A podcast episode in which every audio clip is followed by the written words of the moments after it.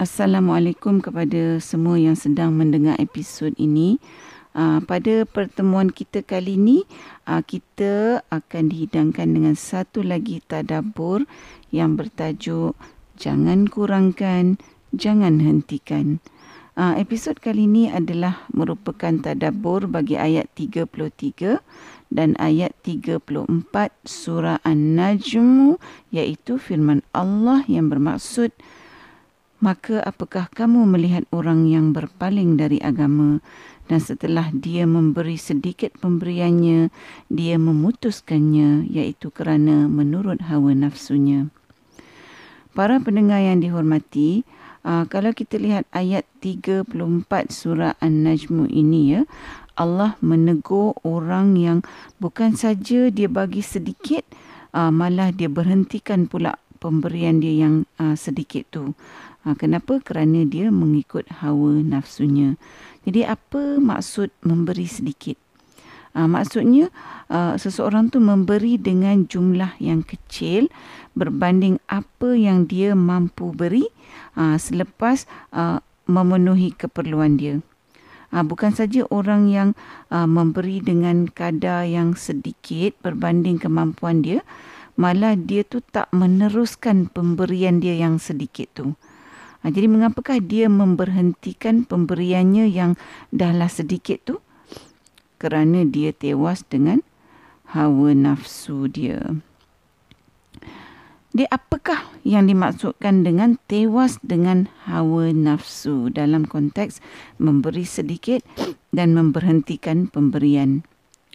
Ha, contohnya, syaitan tu menakut-nakutkan uh, seseorang tu bahawa kalau dia keluarkan harta uh, dia dengan banyak nanti dia akan jadi miskin. Uh, iaitu seperti yang Allah nyatakan dalam ayat 268 surah Al-Baqarah. Orang yang memberi sedikit ni juga dia tertipu uh, oleh bisikan syaitan bahawa uh, apabila dia dah bagi tu uh, walaupun sedikit maknanya uh, cukuplah tu kan dia dah pun menjalankan tanggungjawab memberi. Uh, jadi uh, dia cakap dengan diri dia uh, cukuplah bukan dia tak bagi dia dah bagi kalau sedikit pun okeylah tu. Uh, jadi sebab dia ni rasa dia dah menjalankan uh, tanggungjawab memberi tu uh, jadi dia tak rasa bersalah lah walaupun dia ni sebenarnya memberi sangat sedikit uh, apa tu berbanding apa yang dia mampu untuk beri uh, dan lepas tu uh, dia dah tak bagi dah dia berhenti. Orang-orang yang begini Allah nyatakan dalam ayat 33 surah An-Najm ini dengan uh, bahasa kiasan sebagai orang-orang yang berpaling daripada agama. Jadi apakah maksud orang yang berpaling daripada agama dalam ayat ni? Uh, menurut tafsir Ibn Kathir, ayat ni bermaksud orang-orang yang berpaling daripada ketaatan kepada Allah Subhanahu wa taala.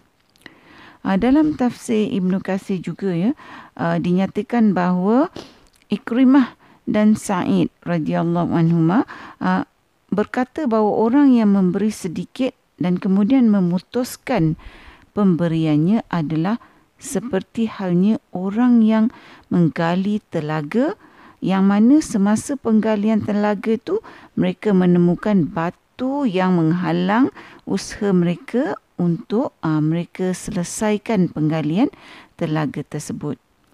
Uh, jadi oleh kerana batu uh, yang mereka jumpa tu telah menghalang uh, daripada telaga tu untuk terus digali sehingga menemukan air, uh, maka para penggali telaga tu pun berkata kerja kami telah pun selesai.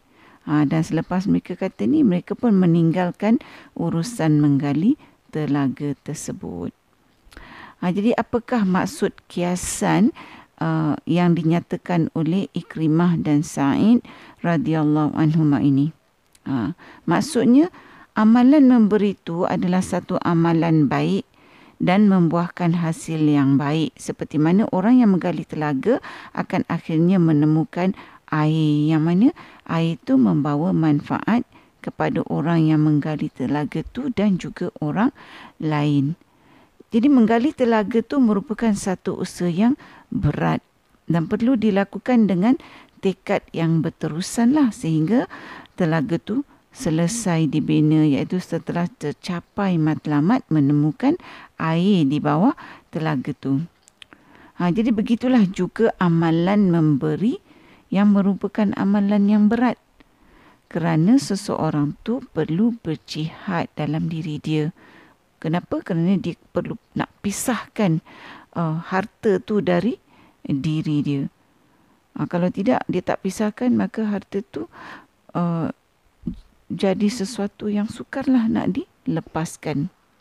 Jadi walaupun berat untuk melaksanakan uh, amalan sedekah kan sebab kita ni sayangkan harta yang ada pada kita uh, tapi namun amalan uh, memberi ni perlu terus dilakukan dengan tekad dan usaha macam tadi gali telaga tu uh, sehingga melayakkan seseorang itu uh, mendapatkan hasilnya di dunia dan di akhirat. Macam telaga tadi patutnya walaupun ada batu teruslah uh, dipecahkan batu tu sehingga jumpa hasilnya iaitu air dalam telaganya. Jadi apakah hasilnya di dunia uh, bagi orang-orang yang uh, meneruskan usaha sedekah dan memberi sebanyak yang mungkin uh, iaitu Allah janjikan uh, orang-orang yang menyedekahkan rezeki yang Allah berikan pada dia tu akan Allah lipat gandakan rezeki uh, untuk dia disebabkan sedekah yang dia buat. Uh, seperti mana salah satunya yang Allah nyatakan dalam ayat 261 surah Al-Baqarah. Uh, manakala di akhirat pula amalan uh, sedekah ni uh, secara istiqamah Allah akan berikan ganjaran syurga seperti mana uh, salah satu contohnya yang Allah nyatakan dalam ayat 16 dan 17 surah As-Sajdah. Uh, oleh kerana syaitan tu tahu kalau kita ni buat amalan memberi dari harta kita ni sebanyak yang mungkin yang kita mampu berikan uh, dan kalau kita berikan se, uh, secara berterusan uh, semua ni akan menyebabkan kita mendapat ganjaran yang hebat di dunia dan di akhirat. Uh, jadi syaitan tu pun berusaha supaya kita ni jangan mengambil jalan amal soleh ni yang Allah ajarkan pada kita dan Sebaliknya kita ni supaya bersetuju dengan bisikan syaitan yang memanglah bercanggah dengan amalan yang Allah ajarkan dalam konteks memberi ni. Uh, cuba kita imbas kembali ya kalau kita ni nak keluarkan apa yang Allah uh, pinjamkan kepada kita kan. Harta kita ke, duit kita ke, barang-barang kita ke uh, yang kita nak berikan pada orang lain. Selalunya terus terlintas dalam hati kita macam eh sayangnya Ha, kalau kita nak sedekah uh, duit kan kita akan rasa berat je kalau nak bagi yang besar-besar tu. Ha, kalau RM10 pun kita rasa macam eh banyak tu.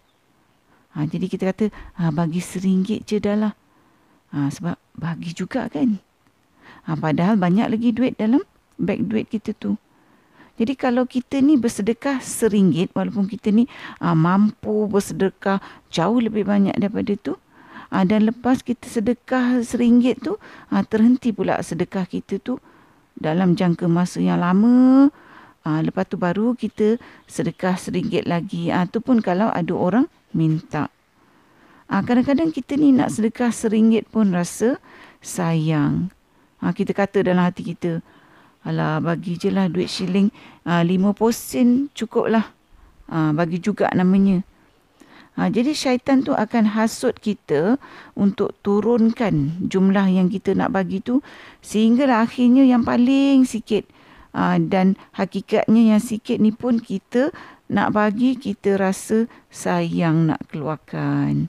Ha, ini adalah seperti yang Allah nyatakan dalam ayat 21 surah Al-Ma'arij ha, iaitu firman Allah yang bermaksud dan apabila dia beroleh kesenangan dia sangat bakhil dan kedekut. Ha, para pendengar, begitulah keadaannya kita ni sebagai manusia yang bila kita ni miskin, kita minta pada Allah untuk jadikan kita kaya. Tapi bila kita dah dapat kesenangan dan jadi kaya, ha, kita jadi pula sangat bakhil dan kedekut. Ha, masa kita miskin, kita akan marahlah orang kaya yang bakhil yang kedekut kan. Tapi bila kita jadi kaya, kita pula buat perangai yang sama jadi bakhil, bakhil dan kedekut.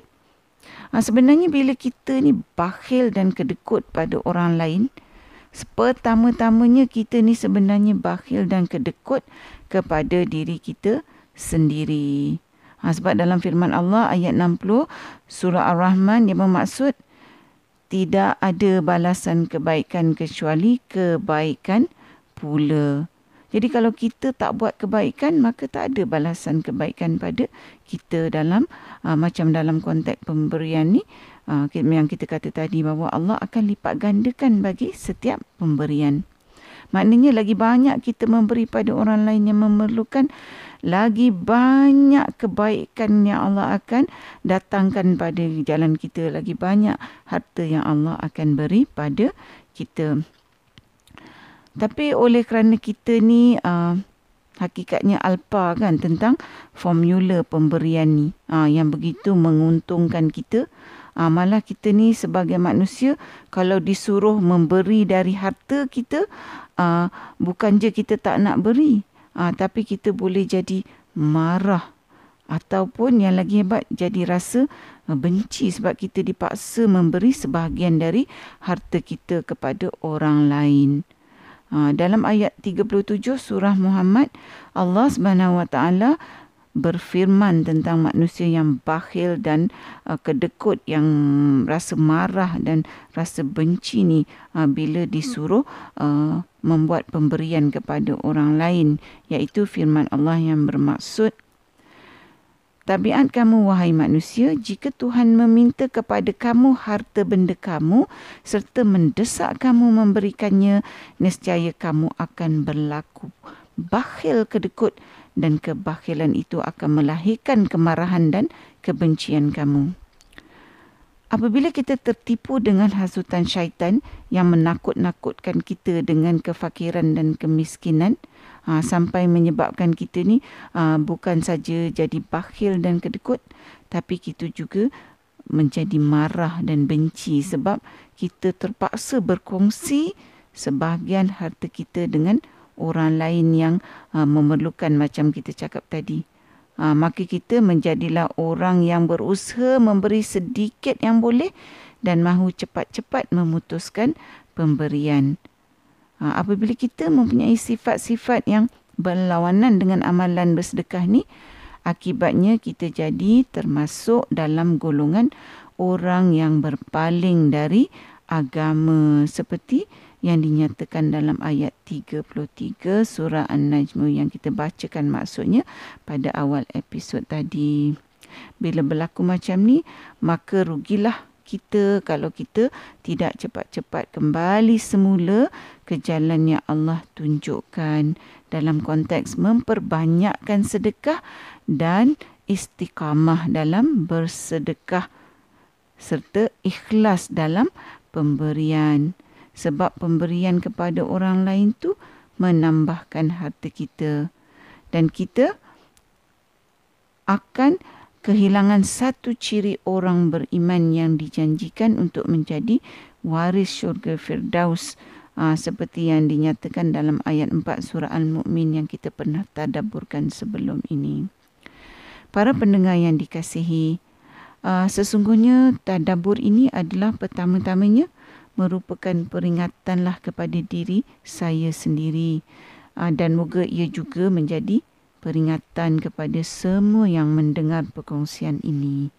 Ah, mudah-mudahan Allah memelihara kita dari sifat bakhil dan kedekut terhadap rezeki yang Allah dah kurniakan pada kita. Ah, yang mana di dalam rezeki yang Allah kurniakan pada kita tu sebenarnya terdapat hak orang lain. Kita ni sebenarnya hanya sebagai perantara pemberian Allah kepada orang lain uh, yang Allah datangkan melalui rezeki kita. Ah, semoga Allah menanamkan dan menyuburkan sifat suka memberi secara ikhlas dan kita ni istiqamah uh, dalam diri kita dan juga zuriat keturunan kita di dalam uh, membuat pemberian sebanyak yang kita mampu dan kita lakukan ini di sepanjang hayat kita supaya kita terselamat daripada tergolong di dalam golongan orang-orang yang berpaling dari agama seperti yang Allah nyatakan dalam ayat 33 dan 34 surah An-Najm ini. Para pendengar yang dihormati, Sehingga di sini dahulu perkongsian tadabbur kita buat kali ini. Ha, dengan rahmat dan izin Allah, semoga kita dipertemukan lagi di episod tadabbur yang akan datang. InsyaAllah. Assalamualaikum. Sekiranya anda merasakan bahawa perkongsian tadabbur bersama Dr. H ini memberikan manfaat kepada anda, saya ingin mengajak anda untuk menyertai saya bergabung usaha menyemarakkan amalan tadabur Quran dengan memanjangkan perkongsian ini kepada orang lain. Serta jangan lupa untuk tekan butang follow untuk mengikuti episod-episod yang seterusnya.